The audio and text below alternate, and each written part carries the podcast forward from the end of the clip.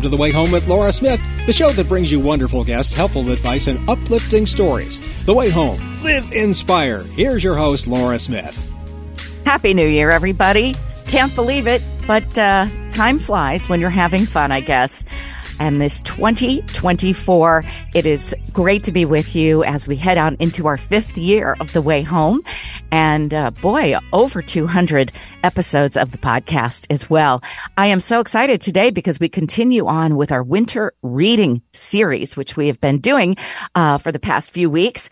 And I have two completely different types of books that are being highlighted and two authors very different as well, but both equally talented and, and exciting.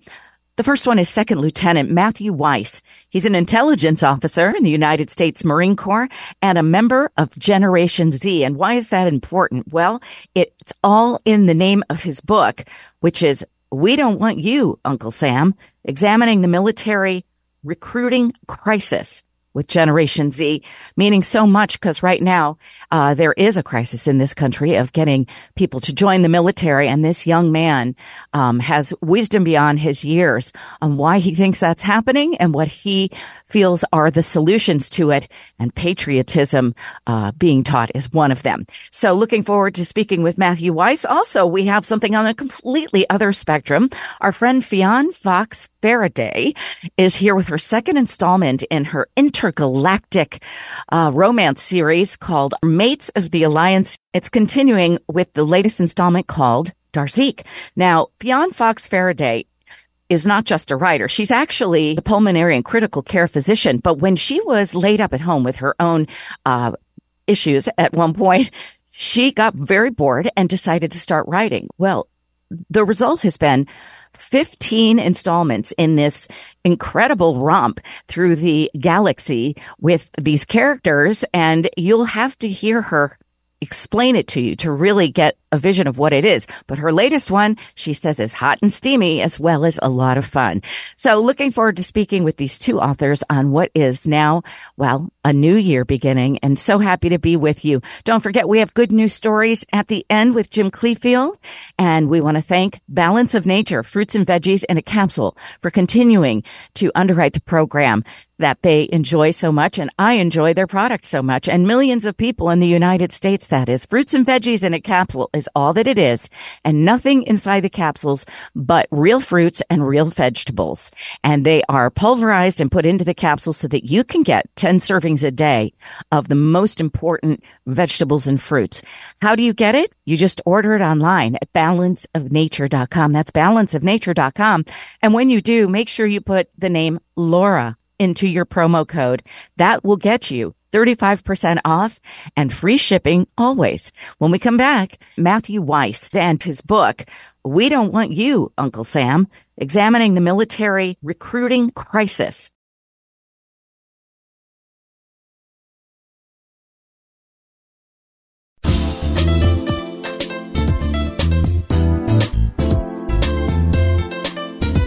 Welcome back. You're listening to The Way Home with Laura Smith. Here's Laura.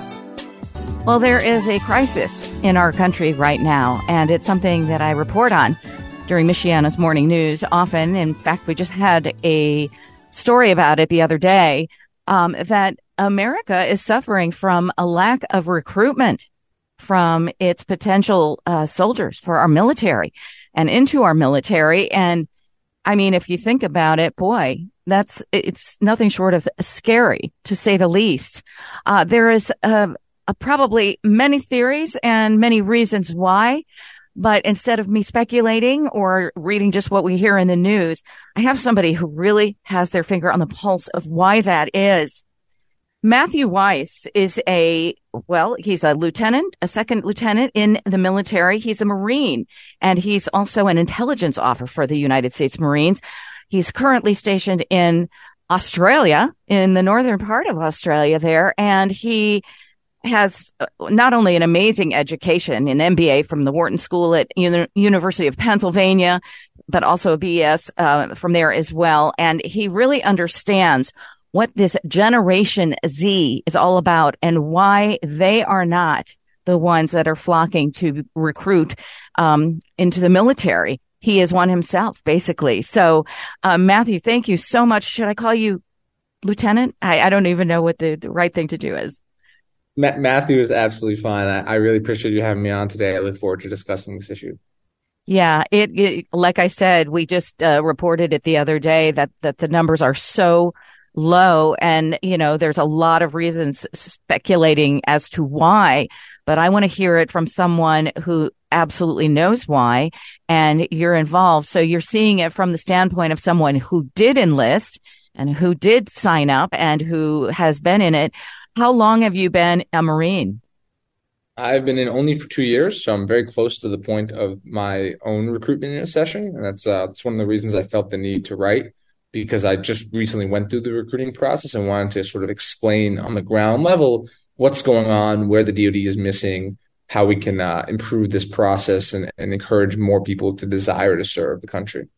Sure. It it really truly is what you just said, desire to serve the country. That is something that from for the last 200 years I think we have seen um, the willingness of our young people to to be a part of that. Obviously, less times than others, um, but this is the lowest since the Vietnam War, and I'm sure for very specific reasons that you're able to see and share with us.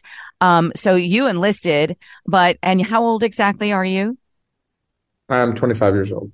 You're 25. So a Gen Z person, like we've got the generation Y and generation, all these different generations, but the millennials, um, my daughter's a millennial. She's like going to be 36.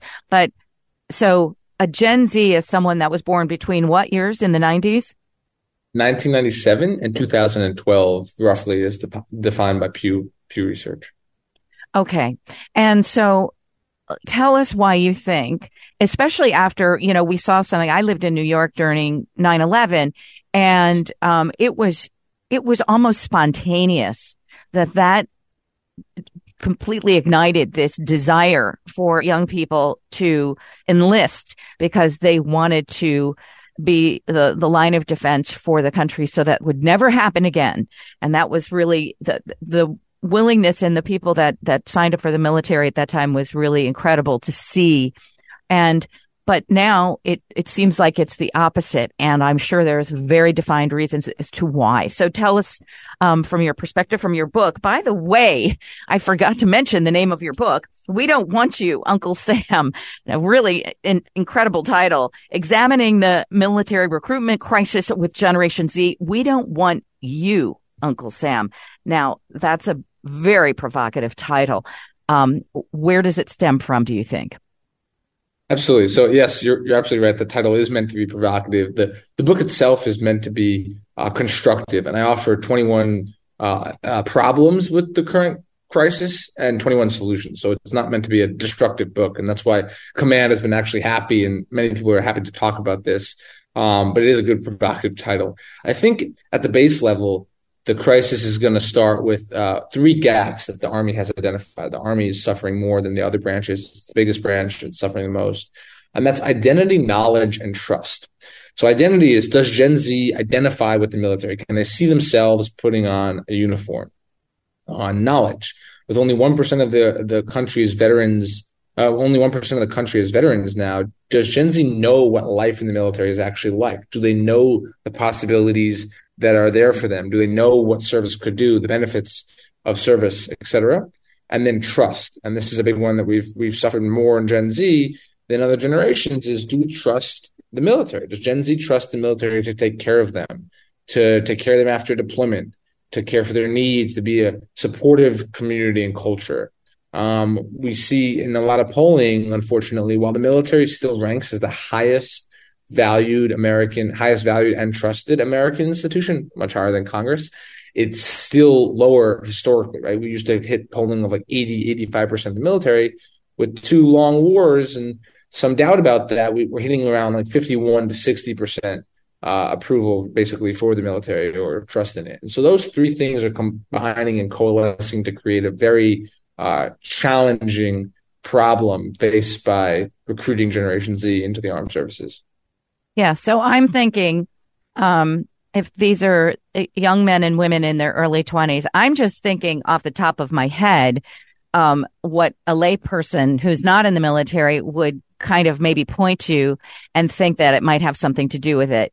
A, well, we just came out of this pandemic where a lot of the military was basically chastised and thrown out based on getting a vaccine or not getting a vaccine. Was that, did that have anything to do with um, the low numbers we're seeing right now, even though we are engaged somewhat, even if by proxy to uh, the war in Ukraine, uh, the Israel Hamas uh, conflict? Do you, you know, it, it, were there a lot of people that left en masse because of that? The there definitely was a lot of tension and strain uh, in specifically because of the the pandemic and, and certain regulations and rules around that. I will say propensity, right, and that's what we're really dealing with. There's a lot of reasons why people join, don't join, etc. But propensity, which is the desire, the stated desire to say, "Hey, I'm even interested in the military." That zero to one decision that one makes of like, "Hey, military service could be interesting." That's what we're I'm fighting personally against, and that is sort of the marketing, branding, the appeal of service, and that right now is even historically low at like 13 percent of the population. Um, even worse than you know usually where it hovers like 20 percent, maybe 25 percent. That's a that's a big issue right? And so the COVID pandemic and backlash and certain uh, policy decisions have hurt propensity, right? I'm not here to comment on specific policy decisions. I am here to try to boost propensity amongst um, American communities and American families. How do we get more people interested in the concept of service, interested in the ability to go into the military, the great benefits that it can offer them from all different types of communities, right? Every community in America benefits from this stated good of national defense. So theoretically, every community should have some members of their community considering serving or, or providing that stated good, basically. When my dad signed up, um, he's passed now for a year, but when he signed up for the Air Force, there were two uh, driving factors for him. He was going to get, you know, his college, the GI Bill was really important because he didn't have money to go to college and he absolutely wanted to go to college. And then also just the whole service to your country, the American pride thing was just, we're talking back in 1955. So, you know, this was a time when that was seen as, as really the highest sense of purpose, perhaps.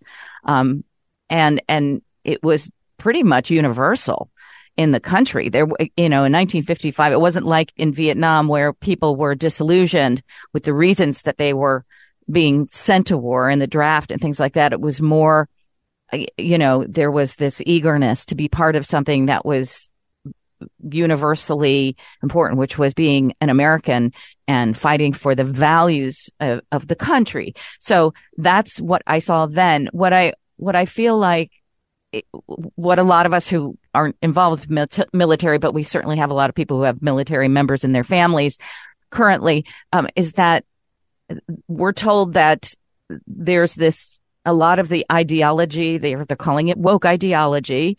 Um, we were seeing recruitment videos just this year on TV. I saw them, you know, talking about you know how transgenderism is a, is you know very welcome and you know, using the right pronouns in the military is really important. And, and I think a lot of us were kind of aghast that this was the focus, being that we were, you know, giving all this money to Ukraine to help, you know, with the situation, you know, in Russia. So for a lot of people, they thought, oh my goodness, this is not the military my grandfather and my father or mother, you know, signed up for. What is from being on the inside? How real was that? Yeah, and so again, it goes. It's absolutely uh, important point. It goes with perception. Uh, chapter fifteen of the book specifically talks, or chapter fourteen of the book specifically talks about uh, politics. Right, this is the elephant in the room. The military has always been a apolitical workplace. It has to be. Right, we serve the Constitution. We don't serve a political party, uh, and it has to remain an apolitical workplace. And unfortunately, both parties on both sides of the aisle. Um, in their own various ways, have tried to politicize the military recently. You see that in congressional hearings. You see that in certain initiatives that are uh, maybe extreme compared to what the moderate center of America on either part of that would would uh, would believe. And I think that that really gets away from the core of the military is a lethal fighting force to destroy our enemies and defend the Constitution. Full stop. That's the only reason we exist. Should not be any other reason. it offers amazing social mobility and great benefits to the members that serve in it. And we should pull from all different types of diverse backgrounds, every community, like I said. But we cannot alienate the majority of people serving in the military and spend too much of a focus on sort of a very small minority fringe effort, essentially. You should support those people in their own way and right. But if that becomes the talking point, if that becomes the center marketing message, that is a massive, massive issue because you're going to turn away a lot of people who historically have made up the core cadre of people in the military and say, this is, like you said, not the military I signed up for. What are you guys doing? Right. And so I think we have to refrain from any um, specific, I, I want to say social engineering, again, on both sides uh, in the military and refrain very uh, carefully from politicizing our armed forces. Our armed forces, uh, what I say in the book, we are the greatest physical social network the connections that you can make in the military between each other from every single place, every single background. I see with my Marines here, 10,000 miles away, right? Um, are, are, are, astonishing. That's the message that we should be selling to the American people uh, and to uh, Generation Z youth that is struggling for mental health issues, that is lonelier than ever, come to the military for the world's greatest physical social network for purpose, for meaning, for skills, for a job, for growth. And then hopefully the contract with society, and this is very open, should be if you do give your time, if you do choose to serve, you are in some way rewarded on the back end, whether that's via hiring, whether that's via whatever connections, whether that's frankly just via pride, right? We should go back to supporting our veterans and saying, hey, you served. We are proud of you. We support you you know that is a thing that you gave to provide us the life that we have in a free nation of the United States.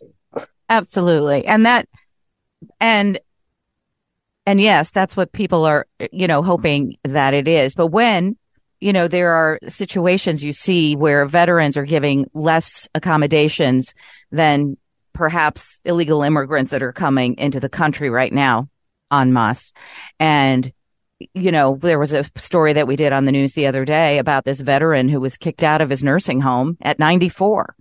And, uh, because the nursing home was being replaced as a, an immigrant center, um, you know, for these migrants.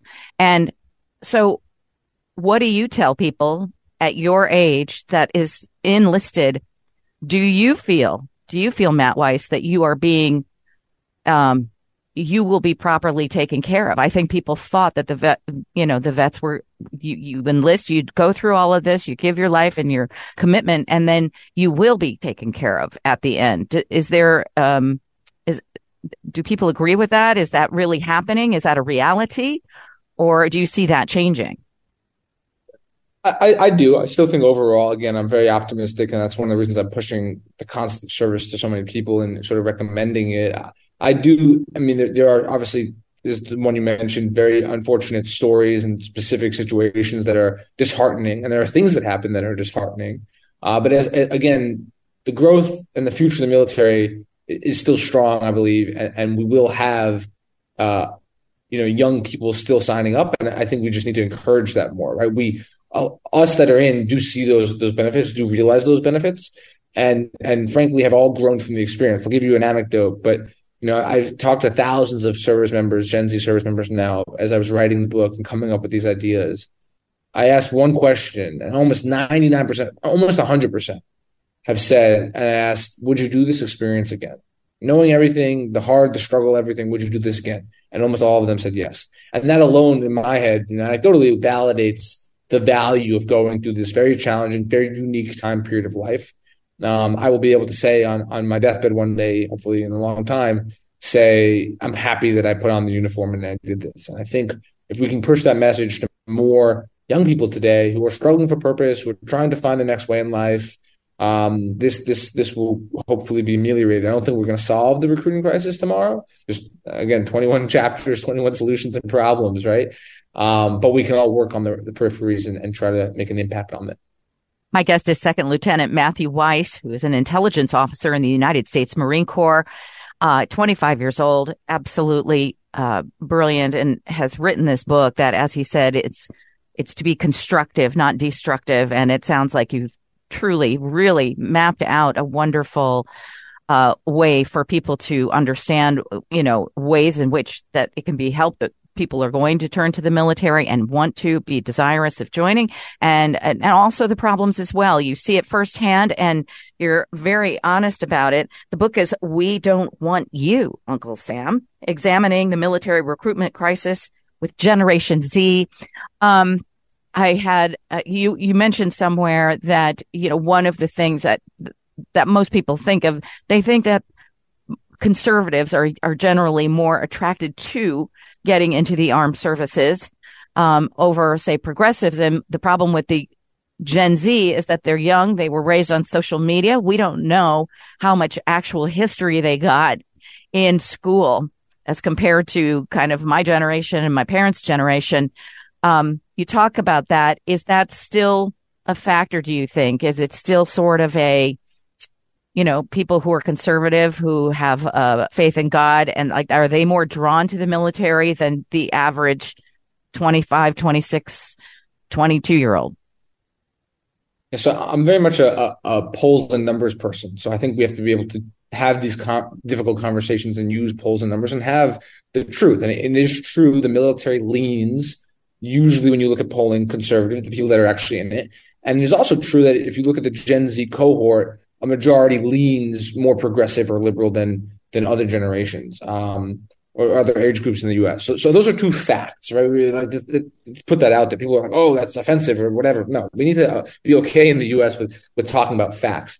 I think in the military, though, there's still extreme diversity of thought. There's people, like I said, from all backgrounds and have all political leanings. And we should continue that. It should never be obviously one group or like minded people uh, joining the military, right? I think, again, the answer for political thinking in the military, and this is what I call for, is we should be allowed to have policy discussions like this. We should be able to comment on, just as any citizen, on policy. We should not be able to politically cheerlead meaning I shouldn't be supportive of one candidate or another or one party or another, even if I strongly feel that way and I vote privately in a certain way.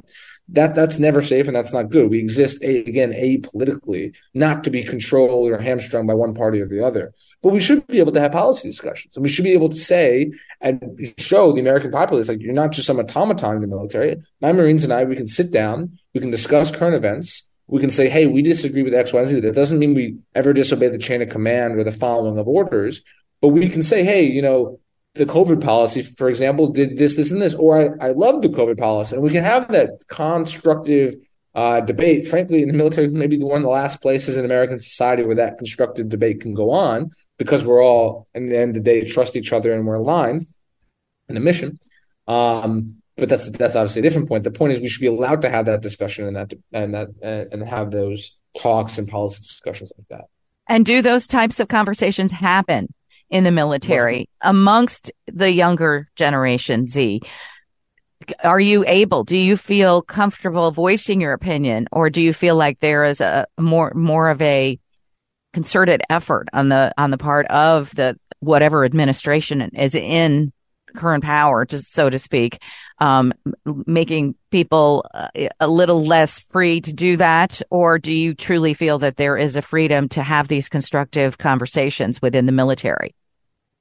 100% definitely feel that we are able to have the conversations and we want our message to the our peers in Gen Z is that you can still have these opinions, views and conversations in the military. So absolutely 100% feel supported. Um, you know, we, we believe in our chain of command, right? We believe in our leaders. Uh, and we, we, we, we believe people are working towards, again, creating a stronger, more lethal force in the end. There's, there's some political side stops that happen mainly in DC and other places, but, um, we know that we're working towards a, a good mission and we feel aligned. And, you know, the people that I have here, the Marines, again, from all different parts of the country, very different backgrounds, people I would have never met, you know, in my normal course of life uh, have all really come together on a mission, which is exciting. Well, it is exciting. I ha- I was with a veteran last night, and he said that for the first time, you know, since he was um, he was in the service, he said that there's a lot of fa- legacy families where military goes back four generations, and this is the first time that the generation within that family is is has not signed up for the military. You still believe that there are ways to fix that. And I, I remember in school, I, there were different uh, service, young service people like yourself would visit the school and was part of a recruitment um, program where they would come in and talk about what life was like, you know, in the army or the Marines or the Air Force. And uh, it was something that, you know, people really, there was, there were whole programs that the whole school would have to go and, and listen. Um, do, do they still do that? That type of uh, programming within the, the schools and such so that people can see young guys like yourself, super cool, super smart with all the facts because you're on the inside and you're speaking from reality and from your experience. Do the, do young people still have a chance to uh, see uh, military members come to their schools and places where maybe they wouldn't normally if they didn't have it within their family? Uh, certain schools do and certain schools don't. I absolutely think that we need to encourage that. I think it's ridiculous if you're a public school in the United States that you should ever not uh, who's, who's, benefiting again from the public good of national security, not allow recruiters into a school. So that alone, talk about policy and cultural shift. That that has to happen, and it does in most places. Some places it doesn't, and I think again that is ridiculous, but it does happen in most places. Recruiters have a very hard job. They're working very hard. I respect them. One of my Marines is about to be actually two of my Marines are about to become recruiters uh, in a couple months here. Um, I think as an institution and as a country, we have to work in other ways as well, not just via the recruitment path, but um, you know, uh, via the formal recruiting path. But that that is a goal going forward. Absolutely. Well, you're doing that in your own way, writing this book that is so comprehensive and again, solution oriented um, which does give me great hope that there are young people your age, Generation Z, that um, have a, a, vision of it from the perspective of being on the inside, but also seeing the problems, the potential issues with it, and then also offering solutions. I think you uh, give really great credence to why uh, it makes sense for young people to choose this path. Um, you know, you are a shining light for sure, and um, just in- incredibly, incredibly bright. And, and I think you are a great role model. I hope they see that in you. And I hope they're encouraging people to read your book because I think this is an eye opener for many of us. And we may not have known it was there. So I really want to encourage people pick this up. We don't want you, Uncle Sam.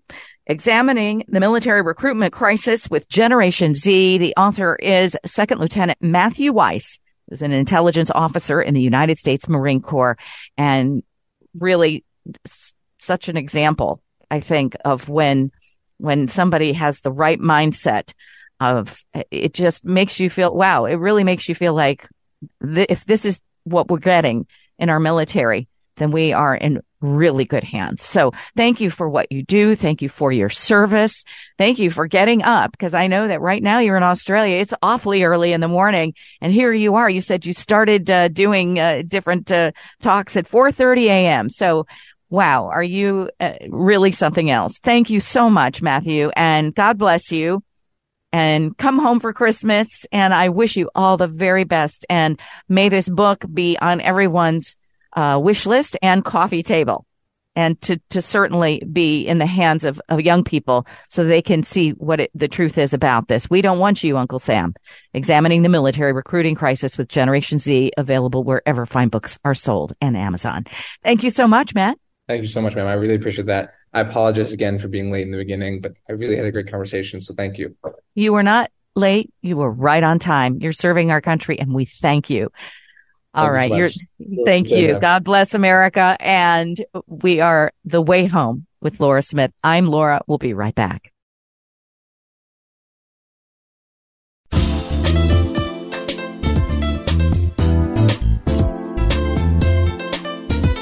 Welcome back. You're listening to The Way Home with Laura Smith. Here's Laura. Well, about a year ago, should I say? Oh, no, not even. I was going to say a year ago this summer, but actually it was this summer. Um, so about a half a year ago, um, I had a new series that I introduced to the program just called Summer Reading Series. And, uh, I was able to bring forth a whole bunch of different art, uh, authors from with different genres of books. And one of them that was uh, truly stood out to me in terms of just being such a fun, fun conversation. And the book uh, sounding so delicious was from a lady by the name of Fionne Foxxe Farraday. And I say that in that way because she's got an incredible backstory to her book. She's actually an ICU nurse and someone who's in the pulmonary uh, healing business as a doctor full time. But she found herself not only in the pandemic before it, also uh, alleviating stress by writing um, when she was on home leave for uh, something medical that she was going through herself. But then when the pandemic came, she found herself writing more and more. So Fionne started writing, and much to her surprise, she kept writing. And all of a sudden, a series was born called Mates of the Alliance.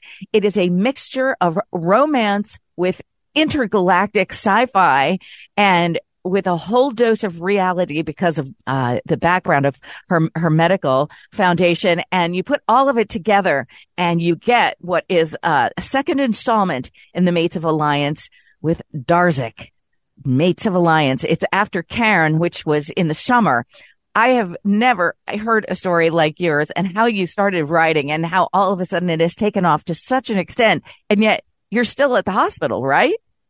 Yeah, I'm still uh, working, and uh, writing is how I uh, cope with stress. So, any kind of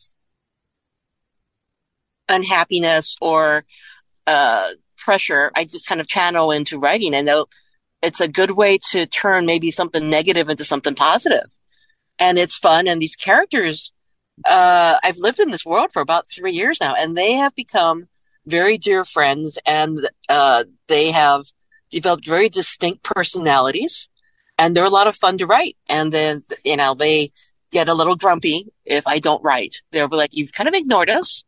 And it's been a couple, and when are you to, you know, come back and let us know what the next little turn of the page and chapter is going to be? Because we've been waiting not very patiently authors often comment to me how the characters in their books, even if they are fictional, take on a life of their own and almost become real to the one writing them. I guess they would have to be in order for a book to be truly exciting and interesting and to grab your attention.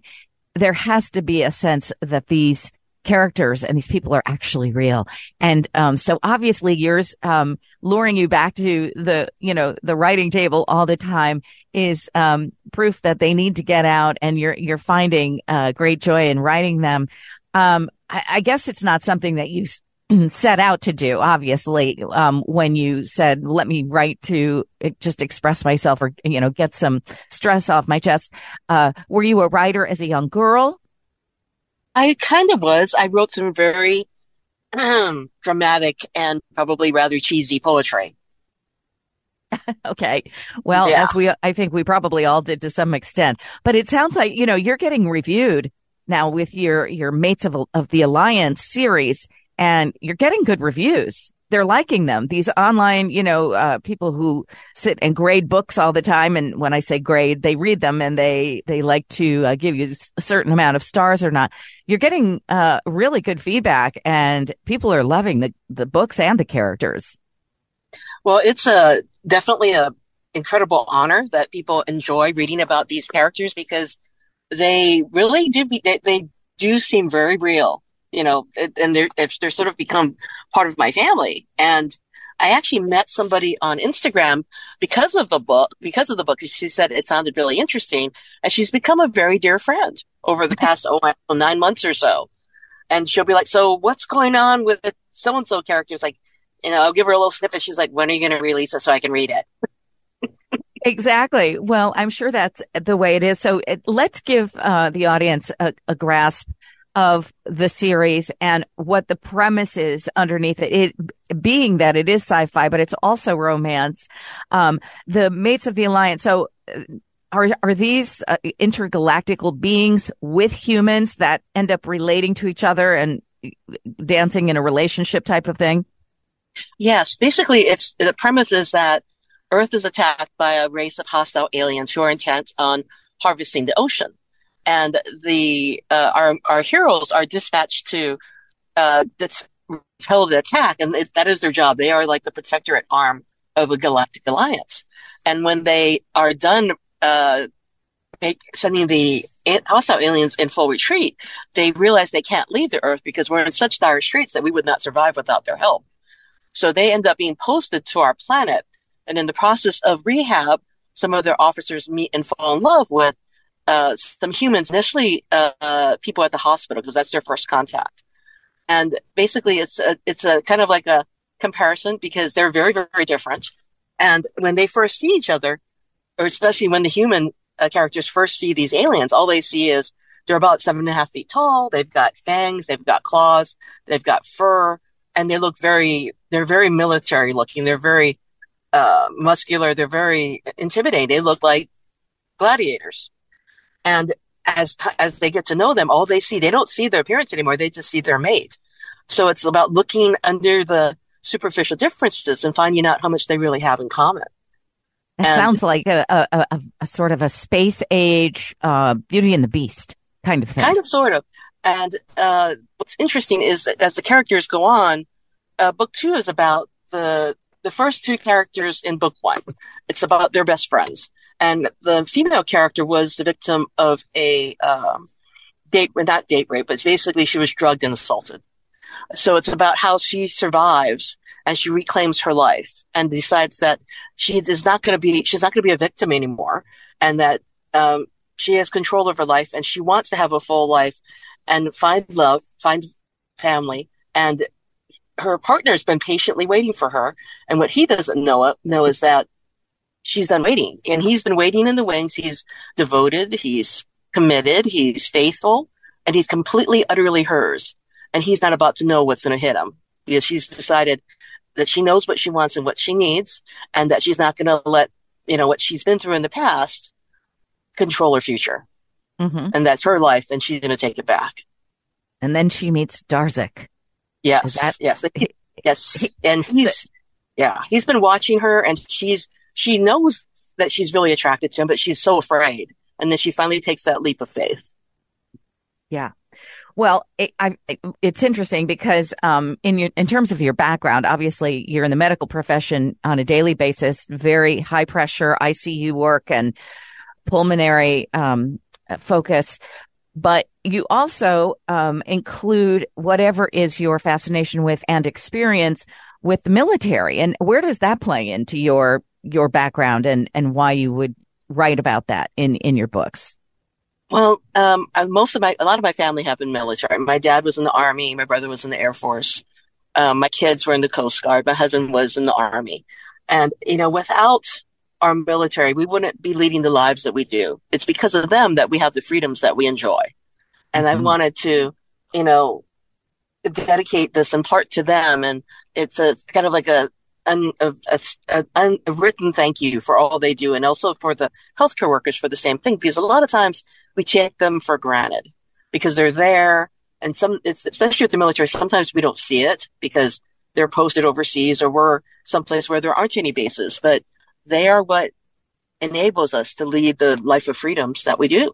Absolutely. I was just going to remind people that I'm speaking with Fionne Foxxe Farraday. She's a writer. She's, as I mentioned, she works in the medical profession, but she's been writing on the side and these books are taking on a life of their own. And now she's in a second in a series. The first one was called Cairn, also about an alien and human interaction and love story that comes to life. And now the second one, which is um, character Darzik, it's uh, it's said it's a slow and sensual follow up to the steamy kickoff that's found in the first one. So it, this continues throughout it. And a lot of people that review your books are saying the same thing. Very steamy, very romantic, very, uh, r- real in that context. Um, is that fun to, to write it, literature like this? It's a lot of fun um, they completely immerse themselves in each other. And uh, the aliens actually don't have uh, much in the way of physical experience at all. They, their lives have been devoted to protection. They're you know, battle-hardened warriors of a generations-long war at this point. And in their mates, they find the hope, the acceptance, the peace, the joy, and the pure love they never knew really could be theirs or even existed. So because of that, they completely treasure their mates and they completely immerse themselves in it. And it's interesting because the, on the human side of it, they find safety, which maybe isn't the most exciting word or concept, but to them, the safety means the trust and the freedom to completely commit themselves to the bond that's being to resonate between them and their mates. Mm-hmm. And it's a thing of because yes, it's there's a lot of physical intimacy, and it's very, but it's very powerful because it's always in the context of emotion. It's not just done because they're cons- they are consumed by attraction and because it is very uh, irresistible, but it's be, it, it, it's a manifestation of their emotions. And so there's also it, apparently a lot of wordplay as well. You enjoy the language um, when you write. You enjoy expressing language, and so it's it's um, it's probably you know it's it's got a little bit more depth to it than just your typical dime store you know romance novel. Yeah. I'm sure there's a lot more depth to it than that. Um, I've talked to you now. This is the second time, and I enjoy it because I do love your use of of words and what what a great um, feeling it must be to have this full time job in the medical profession, but be able to escape through your books and now, but have them be actually taken seriously in the literary realm and, uh, and actually be seen as a writer. That must be fun for you. Do, when you go to work, um, does everybody know about your, your other side of your life? Um, to some degree they do. Some of my friends who are ICU nurses know and um, all of the people in my office definitely know. but uh, yeah, it's a lot of fun, and they there's a little teasing involved, but I think it's a great way to for them to release stress, and they get really tickled because a lot of the characters, especially book two, because uh, she's an ICU nurse, a charge nurse actually, is they're, they're she's a composite of a lot of my friends. A lot of their uh, character traits and some of the things they say are exactly what comes out in the book because that's what some of the ICU people will say. Uh huh. So, and I like that too when there's expertise in it, even though it's a novel, there's expertise so that you, you feel like you're kind of learning something uh, as you go, you know, in addition to just escaping and having a, a, a great, you know, romp through a good book. Um, you've got detail there, like you said, of the military, of the medical profession that really lends credence, uh, to the backdrop of it because of your true involvement in, in both of those realms. Uh, so Fionne Foxxe Farraday, this is the second. The first one, Cairn, Mates of the Alliance. This one, Darzik, Mates of the Alliance. How many more Mates of the Alliance are we going to be seeing from you? Uh, as long as they keep telling their stories, I'm going to keep on writing. I'm actually sort of stuck actually on the current book because I, and the main character has kind of been kind of knocking on the window, so to speak, of my mind going, you've not written in about a month. Have you forgotten about me? But yeah, so he's book 10. He was supposed to be book five. And I got sidetracked by other characters that just demanded to tell their story because it was just, I couldn't resist because their story was so compelling. And he's like, you know, I, you're late with me anyway. And now you're, now you're putting me back further. So I need a little attention. That's what he's saying. So you mean to tell me there's almost 10 books in the series so far and we're only on uh, book two in terms of talking about it and it, and it being published? Yes, I'm. I've only published two, but the rest of them are done. They're just kind of sitting uh, in uh, cyberspace on, on my Kindle. well, I yeah. just love it. I love the story behind the story and the story sounds so fabulous and fun. You know, in the winter, it's fun to cozy up with a book in front of the fire or in our best, uh, warmest slippers and blanket and truly, uh, you know, get lost in a good book. So, and right now is one of those times in history where I think a little escape could do us all a bit of good. Uh, Fionne Foxxe Farraday, where can your books be purchased and found? Uh, mainly Amazon, also on Barnes and Noble and they're available both in Kindle and in paperback form. Now, if people like animals, um, they will like this because in my world, animals are sentient and they can communicate. And some of my favorite characters are some of the animal characters that have kind of just, you know, written their own story. Uh, for people who want like a kind of like a common point, if they like Ruby Dixon, uh, Ice Planet Barbarians, if they like Shape of Water, if they like Beauty and the Beast, and if they like um, Avatar. They'll probably get a kick out of the Mates of the Alliance. There's a lot of humor. Uh, picture aliens who have translators and are extremely concrete, and pair that with our use of slang. Hmm. Yeah. Yeah. It sounds like a lot of fun. Fionne Foxxe Farraday, everyone, look her up. Mates of the Alliance is the series. You're going to have 10 of them at your disposal eventually. But right now, Darzik is out and ready to be read and purchased and all the rest of it. Thank you so much for joining us today on the way home. I really love having you on. Thank you so much, Laura. It's always a pleasure talking with you. And this has been so much fun. Thank you for making it so easy and spontaneous and natural. I really well, appreciate it. I just, I, likewise, right back at you. Thank you so much. Fionne Foxxe Farraday, Darzik, Mates of the Alliance, and Cairn, Mates of the Alliance. Go find it now and uh, read all winter long. I'm Laura Smith. This is The Way Home. We'll be right back.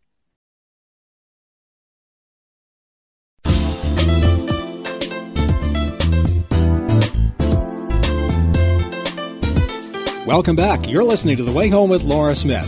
Here's Laura.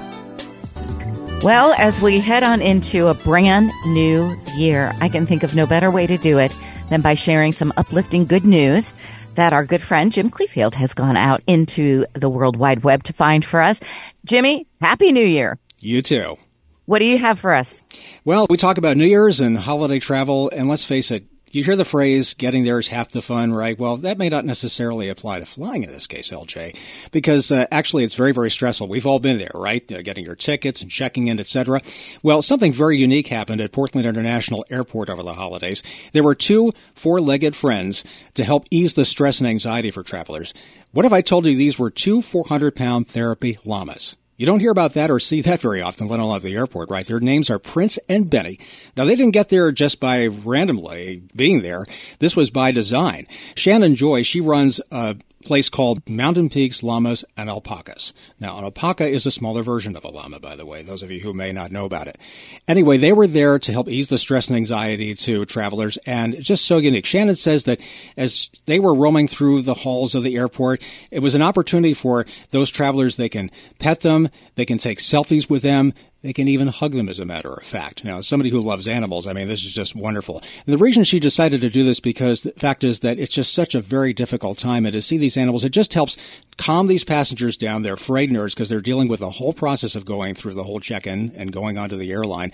It's just an opportunity to just really just see these 400 pound animals and just smile and just say, "Oh, this is really, really nice." It's just wonderful to see these two, Prince and Benny, these two llamas.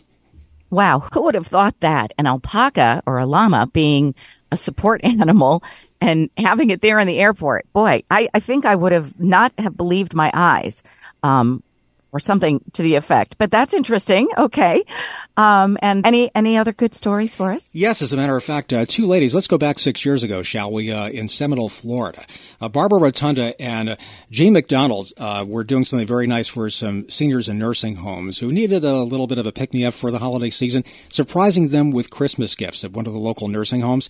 Well, it was so successful they continued to do this for about six more years, and recently they served as many as 400 seniors in total of five nursing homes in the Seminole, Florida area.